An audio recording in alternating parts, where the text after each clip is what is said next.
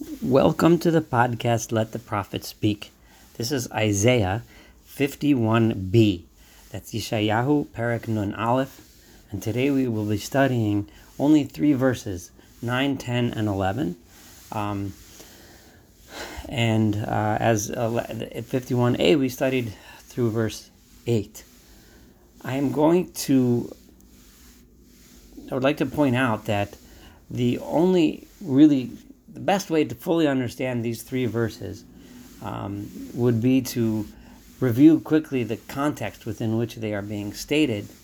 So I'm going to have to go back and do a little bit of a review, pointing out certain things that can help us understand what Yeshayahu is trying to bring out here. Um, so first of all, let me go back to chapter 50, Nun, the last parak. In that chapter, both Yeshayahu and God addressed the Jewish people and asked them, begged them, really, to listen, to listen to the message of God, to listen to the message of God, which is the message of this entire book, to keep the Torah of God, which means to keep His teachings, justice, righteousness, and bring that message to the world. And they both beseeched the Jewish people and in the following way. Yeshayahu if we go back for a moment, um, I just want to remind you some of the key verses in Yeshayahu, the prophet himself, when he begged the people to listen. He said, um, I'm sorry, uh, first let's start with God himself.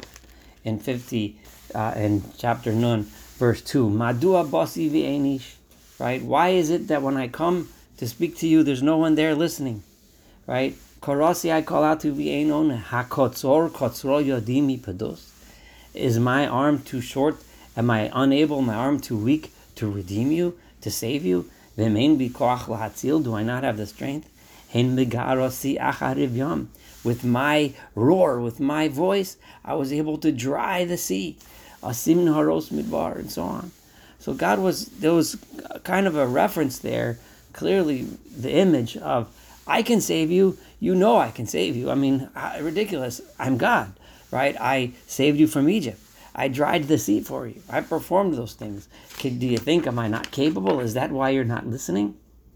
And then Yeshayahu went ahead and said um, uh, uh, to the people, um, as in the second part of chapter 50, he again went ahead and started telling the people to listen.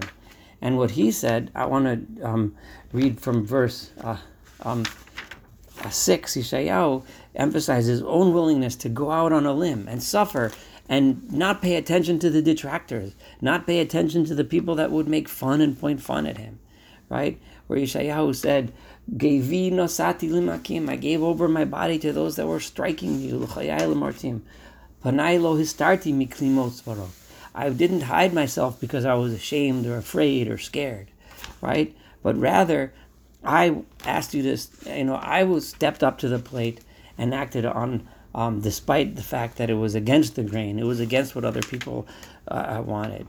And then he ended, Yeshayahu ended by saying in verse 10 and 11, Mi Adonai, who among you fears God, Shomea b'kol avdo, that's willing to listen to the message, his servant, me, Yeshayahu's message uh, uh, right? Yiftach b'shem Hashem. You should have faith in God. And and then he says, however, kuchem, but most of you, kod che'esh, ma'azre zikos, most of you are just bringing about destruction, fire, and so on, because most of you are ignoring the message. Now, um, uh, then in the so remember that. So again, God begs the people to listen because He says, "I have the strength. I saved you back in Egypt." Yeshayahu says, I stepped forward despite the fact that I had to suffer for it, and I was not ashamed. I stepped forward. And then God comes back and says in the beginning of chapter 51, which we just read in the last podcast, and this is really important to pay attention. Shimue Lai wrote Fetzedek, God says, Listen to me, those of you that. Um, wait, I'm sorry. The, the beginning of 51, it's again, it's Yeshayahu continuing his talk to the people. And he's saying, Listen to me not God speaking yet, but Isaiah, Yeshayahu speaking. Um, Listen to me, those of you that are searching out, that are run, that that that do desire, that do pursue righteousness, right? Hashem, those that habitu al Look back, look back at the um the rock from which you were hewn, which is habitu al Avram avichem. Look back to Abraham, your forefather. V'el Sarah elchem, and Sarah and Sarah, your your matriarch, who was your foremother, right? And she um she birthed you in pain and she birthed you in suffering. But those people, right? Ki echad kirasiv. I, this is the prophet speaking in God's name, called them one. And if you recall in the last podcast, I went through several different explanations as to why Yeshayahu looked back and said, told these people to encourage them to choose to listen to the message rather than ignore it. He told them to look back at the forefathers. The point is, Yeshayahu is saying, Echad. They were called singular, alone. They were alone in their time. They stepped forward and heeded God's message in a time when it wasn't popular. Again, Yeshayahu emphasizing that point. Look back at them and do it. And then God goes ahead and says, Hakshivu Elai Ami. My nation, listen to me, God says, right, in 51. And he says, Karov Tzidki, Yatzayishi, listen to me. And God says, right, what are his words? And this is really, really, really important. Um, um, uh, Shimu elayo detzedek amturasi belibam that my Torah is in your heart. Al tiru Do not be afraid of embarrassment from man. When they make fun of you, when they poke fun of you, don't be afraid. Again, now, so Yeshayahu emphasized this point. Yeshayahu said, Look back at Abraham and Sarah because they were echad, they were alone, and they went against the grain of the public. And God Himself then goes and tells the Jewish people, encourages them to do the same and not be afraid of being different. Don't be afraid of carrying a message and worry about what everyone else says, what everyone else does. And then we start with today. Now that we have all of this um, in our background, we can understand these next three verses. And these next three verses are fascinating. Here, now Yeshayahu, and it's really important to keep track of who's talking to who and who's talking about who. So we just finished God speaking to the Jewish people, and now Yeshayahu, the prophet, turns to God and says a prayer. These next three verses are the prayer of Yeshayahu. And hear how the prayer goes. And I want to point out, before I even read this, that this entire prayer is written in feminine language. It's extremely unfortunate that when you translate Hebrew into English, other than occasionally the word he or she, you lose the entire sense of the feminine versus masculine words. And in Hebrew, this entire um, uh, prayer, Yeshayahu prays specifically to God as a woman. God calls, Isaiah calls God she and her. And every word, when he says, Uri, Uri, that's how he starts. Wake up, wake up, God, wake up. You know, rescue us, wake up. He says Uri, which would be directed towards a woman. Uri, if he was talking to a man, it would be Ur or Or, right? But he says Uri, Uri, live she, God, as a woman, dress, oh, dress in strength. He specifically calls God a woman even when he's referring to God's strength, which often is, is considered a masculine feature. But here he tells God, live she owes God as a woman dressed in things. Zero Adonai. You're with your strength, and he uses God's name in a feminine sentence. So he's addressing God as a woman. Then he says, Uri kime kedem. Again as feminine, but Uri, wake up, kime kedem, like you did in the old days. Right? Remember, God said that the old days, I dried the sea for them. So tell them, I could do it now. So Yeshayahu now comes and says to God, Do it. Do it. Wake up like you did, Dorot Olamim, in those past generations and those long that were long ago. Halo Ati, and again he addresses God. You are she, you are she who Hamachatzevet, right? Consistent in, in, a, in a feminine language. Hamachatzevet Rahav. That you have hewn out the Rahav. Hewn out. Now, I'm going to read this, this chapter, Rahav Tanin. before I, I translate it the way I would like to translate it, I'm going to translate it first the way most of the commentaries do. And they assume that Rahab is a reference to Egypt, and I'll explain why they say that. And hewn out means you chopped out. You, in other words, you punished Egypt. Micholelet tanin, and you micholelet from a language of of either chilul to profane something, or um, chalolim, which is refers to corpses to kill. Micholelet tanin, you have killed the serpent, and tanin being a reference to Pharaoh of Egypt, as we see in Ezekiel and Yechezkel. There's also a verse where God refers to Paro as Hatanin Hagadol, the great serpent. That's in Ezekiel 29. Now, um, I don't like this explanation, even though most of the the commentaries do translate it that way, and almost every translation I saw translates it this way. And before I, I tell you the way I'm going to translate it, I would like to explain what I don't like about it. Because these same terms, Hamachatzevet Rahav, right? We just said several verses ago, Habitu el tzur chutzavtem. Look at the rock from which you were hewn, right? It used that same language, chutzavtem, machatzevet, that same exact Hebrew word. It used it to refer to create something, to build something, not to destroy something.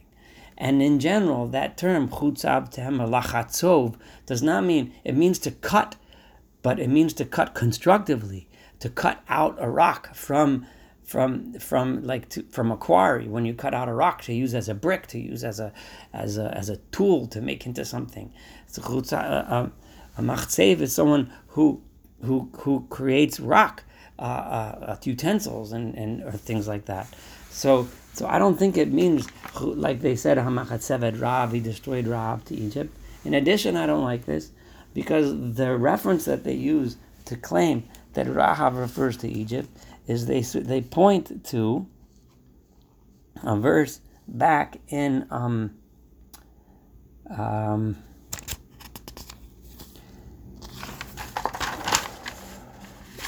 thirty in, in, in chapter thirty Lamed, parak, uh, chapter thirty verse seven, where God was then criticizing the Jewish people for instead of relying on Him, the prophet was saying, "You should have relied on God."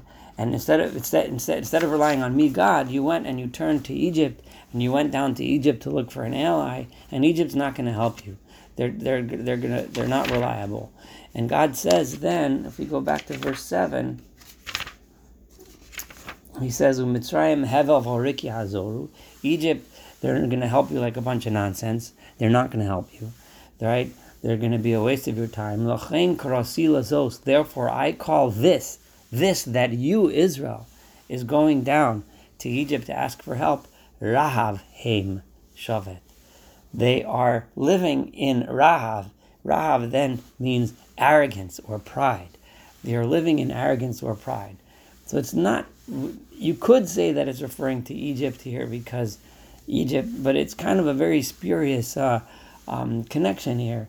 God is here criticizing the Jewish people for being arrogant and not being humble before him and looking for their own solutions by looking in the wrong places to Egypt. So Rav here really means arrogance. Okay? And how do I know that Rav means arrogance? Because I'm going to give you a few other examples of where this term Rav was used. In Isaiah itself, chapter 3, verse 5, Isaiah was criticizing the people at the time of the of the destruction of Jerusalem for being disrespectful to one another. And what did he say? He said, chapter 3, he said, Yirhavu Hanar Bazokain. The young uh, youth will be arrogant over the elders. In other words, they will not have respect. Yirhavu, Rahab, the same word, Yirhavu. In addition, we see in Tehillim, chapter 40, we see where where God says, Ashrei HaGever. In Psalms, this is Psalms 40, verse 5. Praise is the man Asher Sam Adonai Miftacho that has faith in God. Velo fana el rihavim.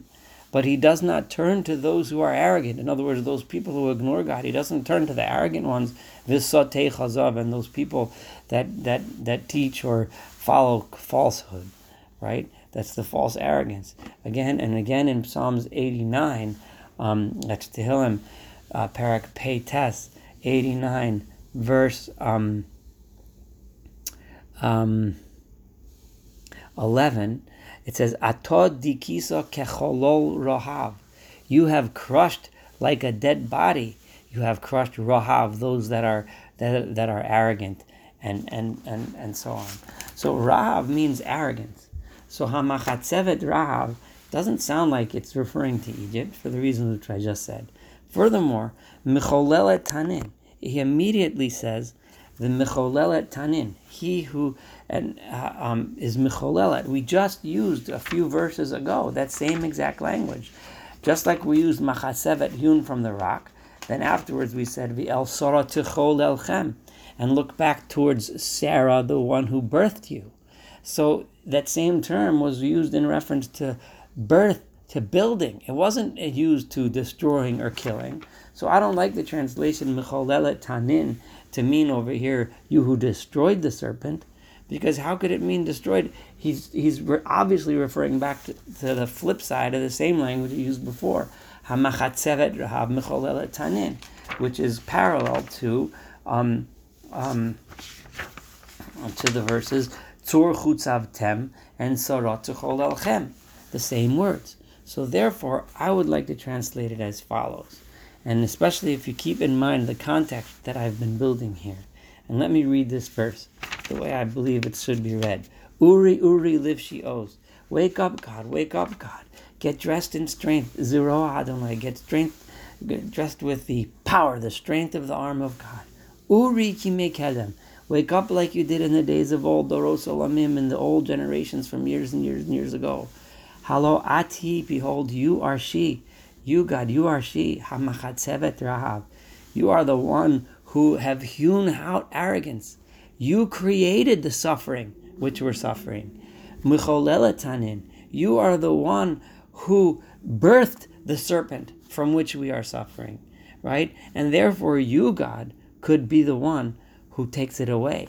Halo ati, he continues, behold, aren't you also again, you are she, hamacharevet yam, that can dry the sea, home rabbah, the waters of the deep depths, hasoma ma'amake yam, the one who makes the depths of the sea, derech, into a path, la'avor geulim, where the redeemed ones can, can tread.